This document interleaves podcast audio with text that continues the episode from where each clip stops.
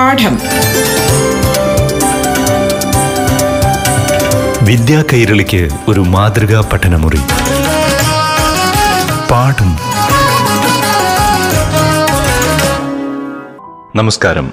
പ്രിയ കൂട്ടുകാരെ ഏവർക്കും സ്വാഗതം. പാഠം റേഡിയോ ക്ലാസ് മുറിയിൽ ഇപ്പോൾ അഞ്ചാം ക്ലാസ്സിലെ അടിസ്ഥാന ശാസ്ത്ര വിഷയത്തെ ആസ്പദമാക്കി അധ്യാപികയായ അനീഷ്യ. അവതരിപ്പിക്കുന്ന ക്ലാസ് കേൾക്കാം.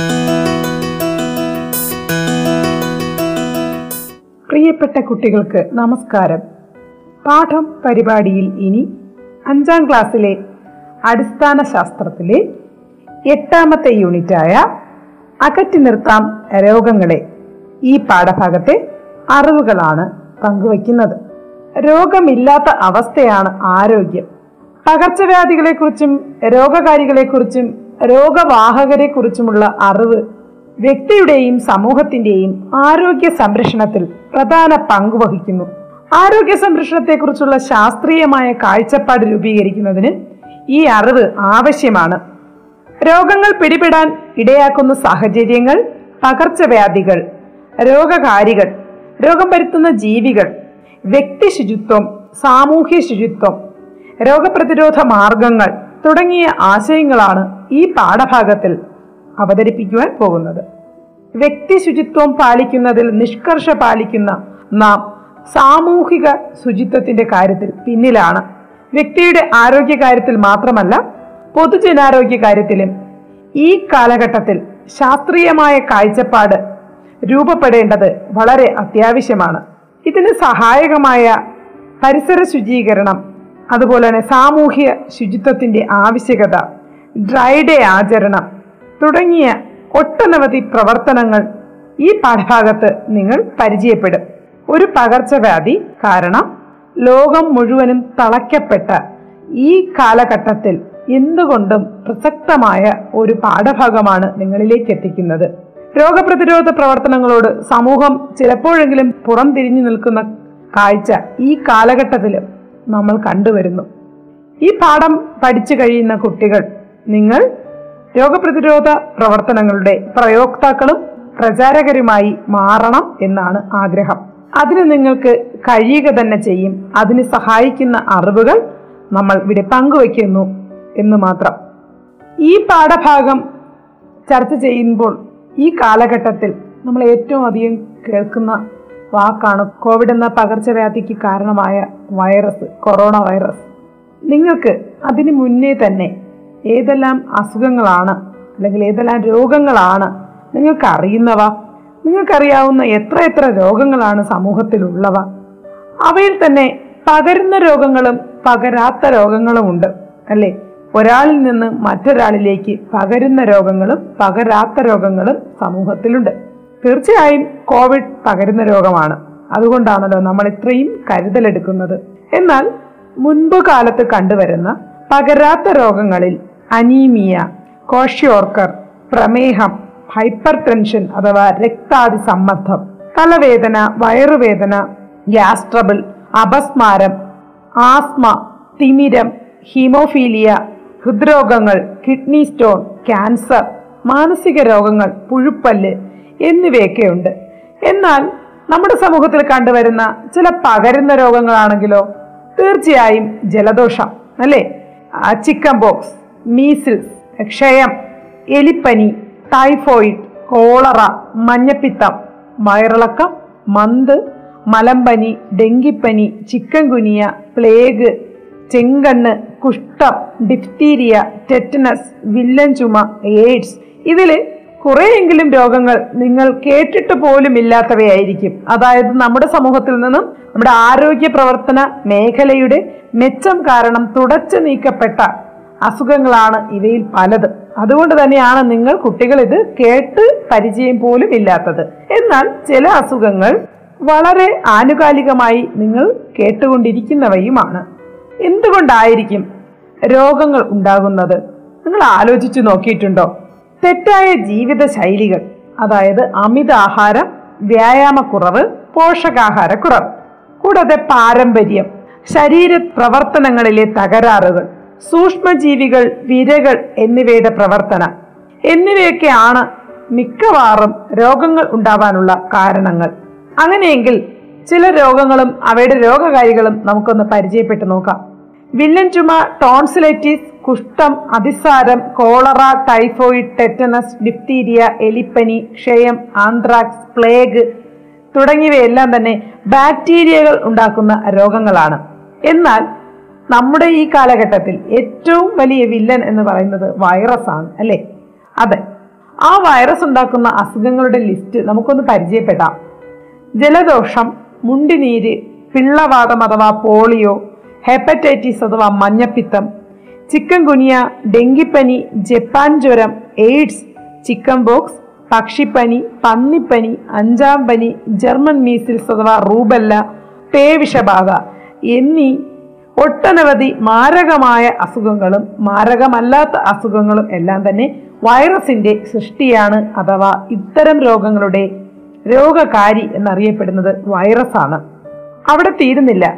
ഫംഗസ് ഉണ്ടാക്കുന്ന ചില രോഗങ്ങളുമുണ്ട് ചുണങ്ങ് വട്ടച്ചൊറി ശ്വാസകോശ രോഗങ്ങൾ എന്നിവയൊക്കെ ഫംഗസ് ഉണ്ടാക്കുന്നവയാണ്. കൂടാതെ പ്രോട്ടോസോബ ഉണ്ടാക്കുന്ന രോഗമായ മലമ്പനി അമീബിയാസിസ് എന്നിവയും വിരകൾ ഉണ്ടാക്കുന്ന മന്ത് പോഷണക്കുറവ് വയറുവേദന വിളർച്ച എന്നിവയും അസുഖങ്ങളുടെ ലിസ്റ്റിൽ പെടുന്നവയാണ്. ഈ അസുഖങ്ങൾക്ക് കാരണമായ വൈറസ് ഫംഗസ് ബാക്ടീരിയ തുടങ്ങിയ സൂക്ഷ്മജീവികളിൽ ചിലതിന്റെ പ്രവർത്തനമാണ് പല രോഗങ്ങൾക്കും കാരണമാകുന്നതല്ലേ? ഇവ രോഗമുള്ള ഒരാളിൽ നിന്ന് മറ്റൊരാളിലേക്ക് എത്തുമ്പോഴാണ് രോഗം പകരുന്നത്. എന്നാൽ രോഗത്തിന് കാരണമായ ഈ സൂക്ഷ്മജീവികൾ ഒരാളിൽ നിന്നും മറ്റൊരാളിലേക്ക് എത്തുന്നതോ വ്യത്യസ്തമായ രീതികളിലാണ്. രോഗങ്ങൾക്ക് കാരണം എപ്പോഴും വൈറസ് ഫംഗസ് ബാക്ടീരിയ പ്രോട്ടോസോവ തുടങ്ങിയവയാണെങ്കിലും ഇത്തരം സൂക്ഷ്മജീവികൾ ഒരാളിൽ നിന്നും മറ്റൊരാളിലേക്ക് എത്തുന്നത് വെള്ളത്തിലൂടെയും ഭക്ഷണത്തിലൂടെയും വായുവിലൂടെയും ജീവികൾ വഴിയും ഒക്കെയാണ്. ഇത്തരത്തിൽ ഒരാളിൽ നിന്ന് മറ്റൊരു മറ്റുള്ളവരിലേക്ക് പകരുന്ന രോഗങ്ങളാണ് പകർച്ചവ്യാധികൾ. ജലദോഷം ചെങ്കണ്ണ് കോളറ ടൈഫോയിഡ് തുടങ്ങിയവയൊക്കെ നമ്മുടെ നാട്ടിൽ കണ്ടുവരുന്ന പകർച്ചവ്യാധികളാണ്. ഇതിൽ തന്നെ ജലദോഷം ചിക്കൻ ബോക്സ് മീസിൽസ് ക്ഷയം എന്നിവ വായുവിലൂടെ പകരുന്ന രോഗമാണ്.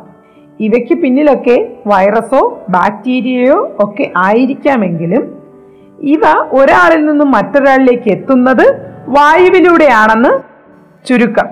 എലിപ്പനി ടൈഫോയിഡ് കോളറ മഞ്ഞപ്പിത്തം എന്നിവയ്ക്കും പിന്നിൽ സൂക്ഷ്മജീവികളാണെങ്കിലും അവ വെള്ളം ആഹാരം എന്നിവയിലൂടെയാണ് ഈ സൂക്ഷ്മജീവികൾ ഒരാളിൽ നിന്നും മറ്റൊരാളിലേക്ക് എത്തി രോഗം പകർത്തുന്നത്. അതുപോലെ ഈച്ച മുഖേനയാണ് കോളറ വയറിളക്കം എന്നിവ ഉണ്ടാകുന്നത്. കൊതുക് മുഖേനയാണ് മന്ത് മലമ്പനി ഡെങ്കിപ്പനി ചിക്കൻ ഗുനിയ എന്നിവയുടെ രോഗകാരികളായ സൂക്ഷ്മജീവികൾ ഒരു ആളിൽ നിന്ന് മറ്റൊരാളിലേക്ക് എത്തുന്നത്. കൂടാതെ സമ്പർക്കം മുഖേന അതായത് തൊടുന്നതിലൂടെ പകരുന്ന അസുഖങ്ങളായ ചെങ്കണ്ണ് കുഷ്ഠം എന്നിവയും ഉണ്ട്.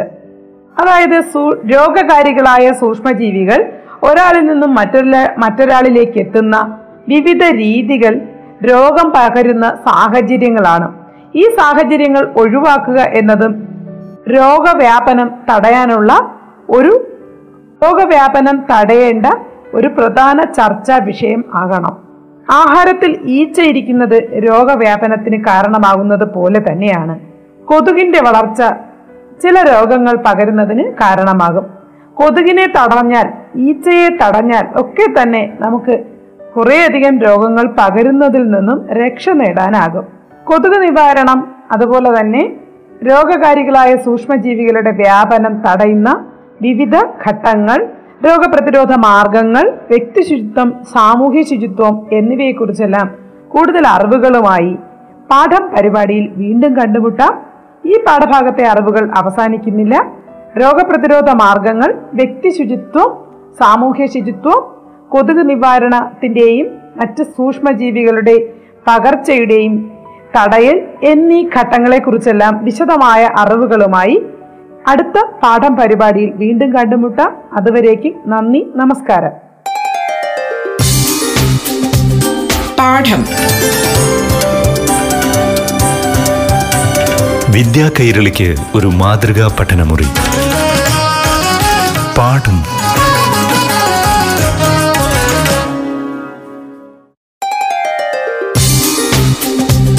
പാഠം.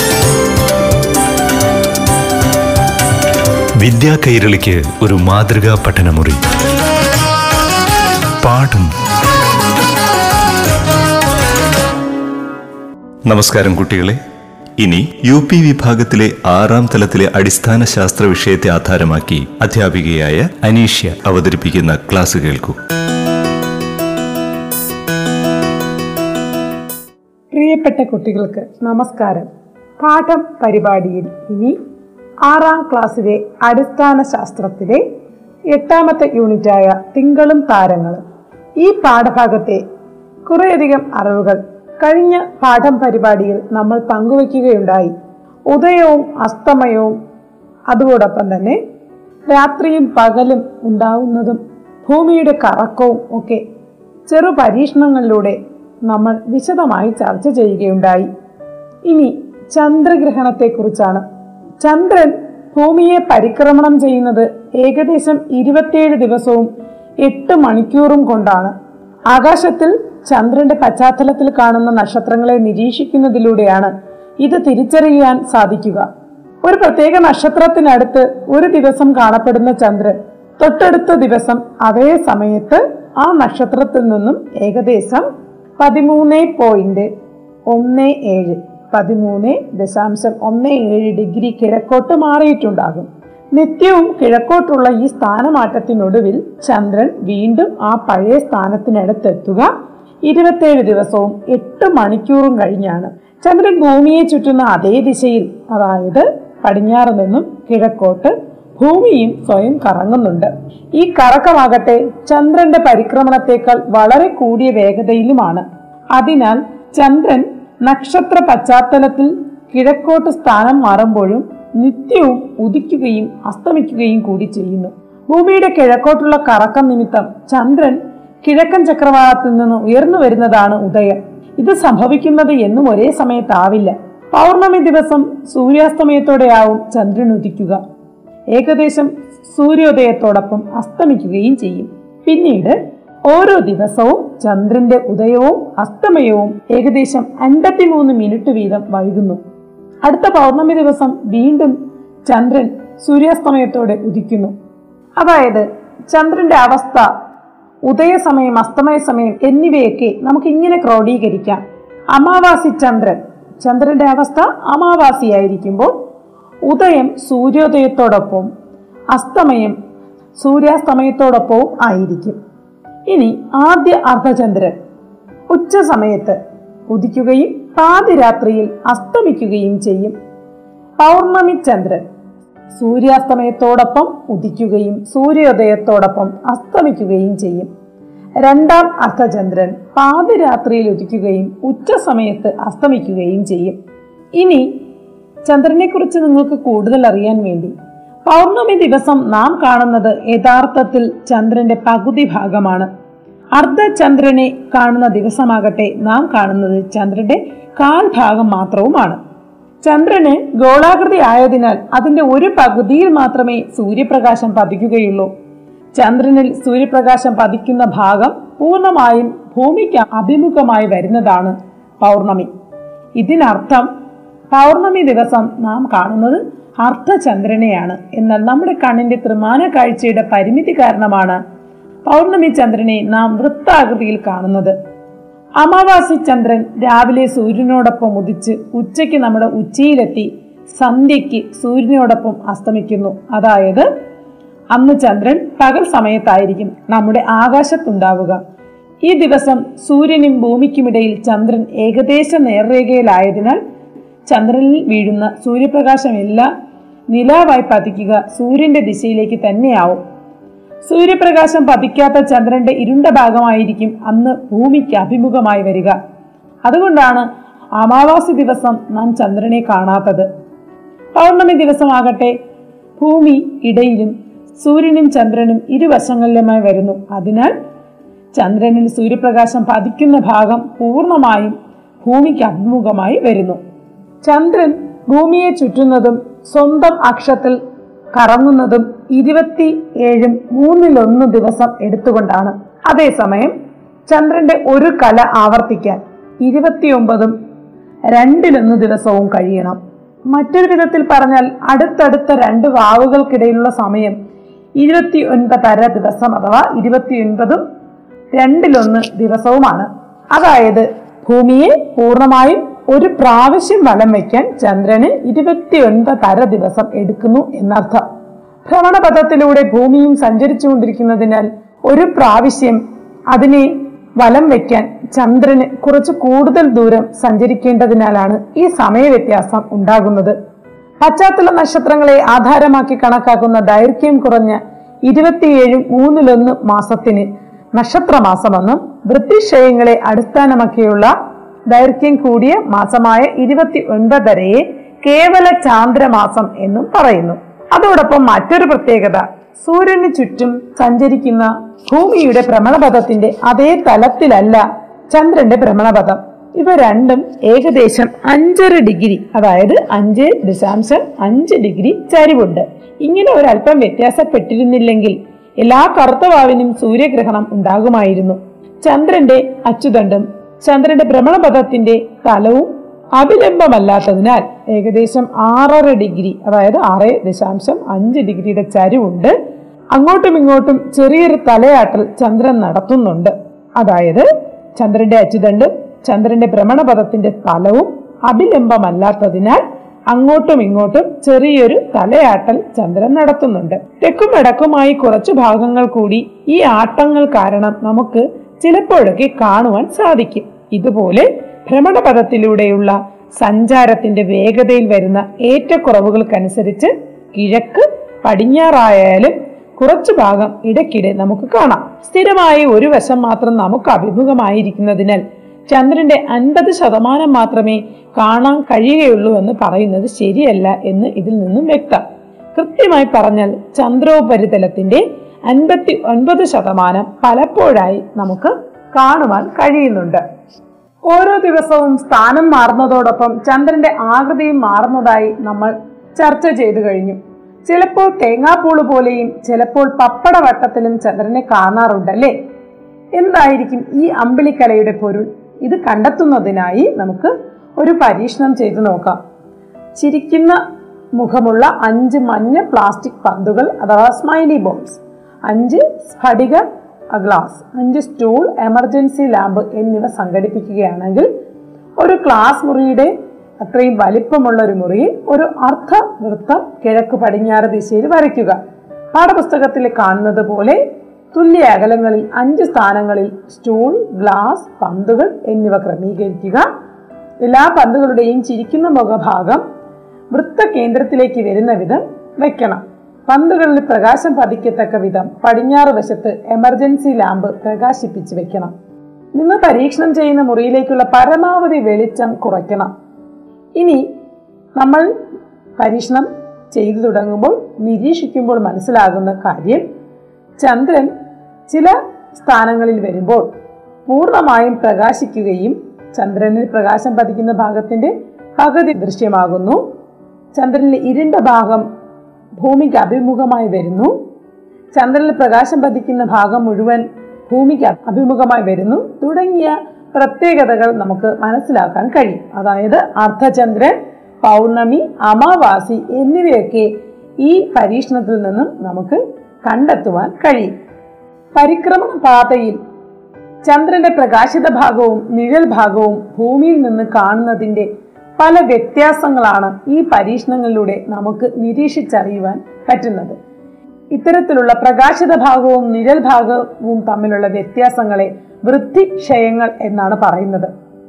അതായത് അമാവാസിയിൽ നിന്ന് പൗർണമിയിലേക്ക് വരുമ്പോൾ ചന്ദ്രന്റെ പ്രകാശിത ഭാഗം കൂടുതലായി കാണുന്നതാണ് വൃദ്ധി പൗർണമിയിൽ നിന്ന് അമാവാസിയിലേക്ക് വരുമ്പോൾ ചന്ദ്രന്റെ പ്രകാശിത ഭാഗം ഭൂമിയിൽ നിന്ന് കാണുന്നത് കുറഞ്ഞു വരുന്നതാണ് ക്ഷയം. ചന്ദ്രന്റെ കൂടുതൽ ഭ്രമണ സവിശേഷതയും നക്ഷത്രങ്ങളെക്കുറിച്ചുള്ള കൗതുകകരമായ അറിവുകളുമായി അടുത്ത പാഠം പരിപാടിയിൽ വീണ്ടും കണ്ടുമുട്ടാം. അതുവരേക്കും നന്ദി നമസ്കാരം. പാഠം.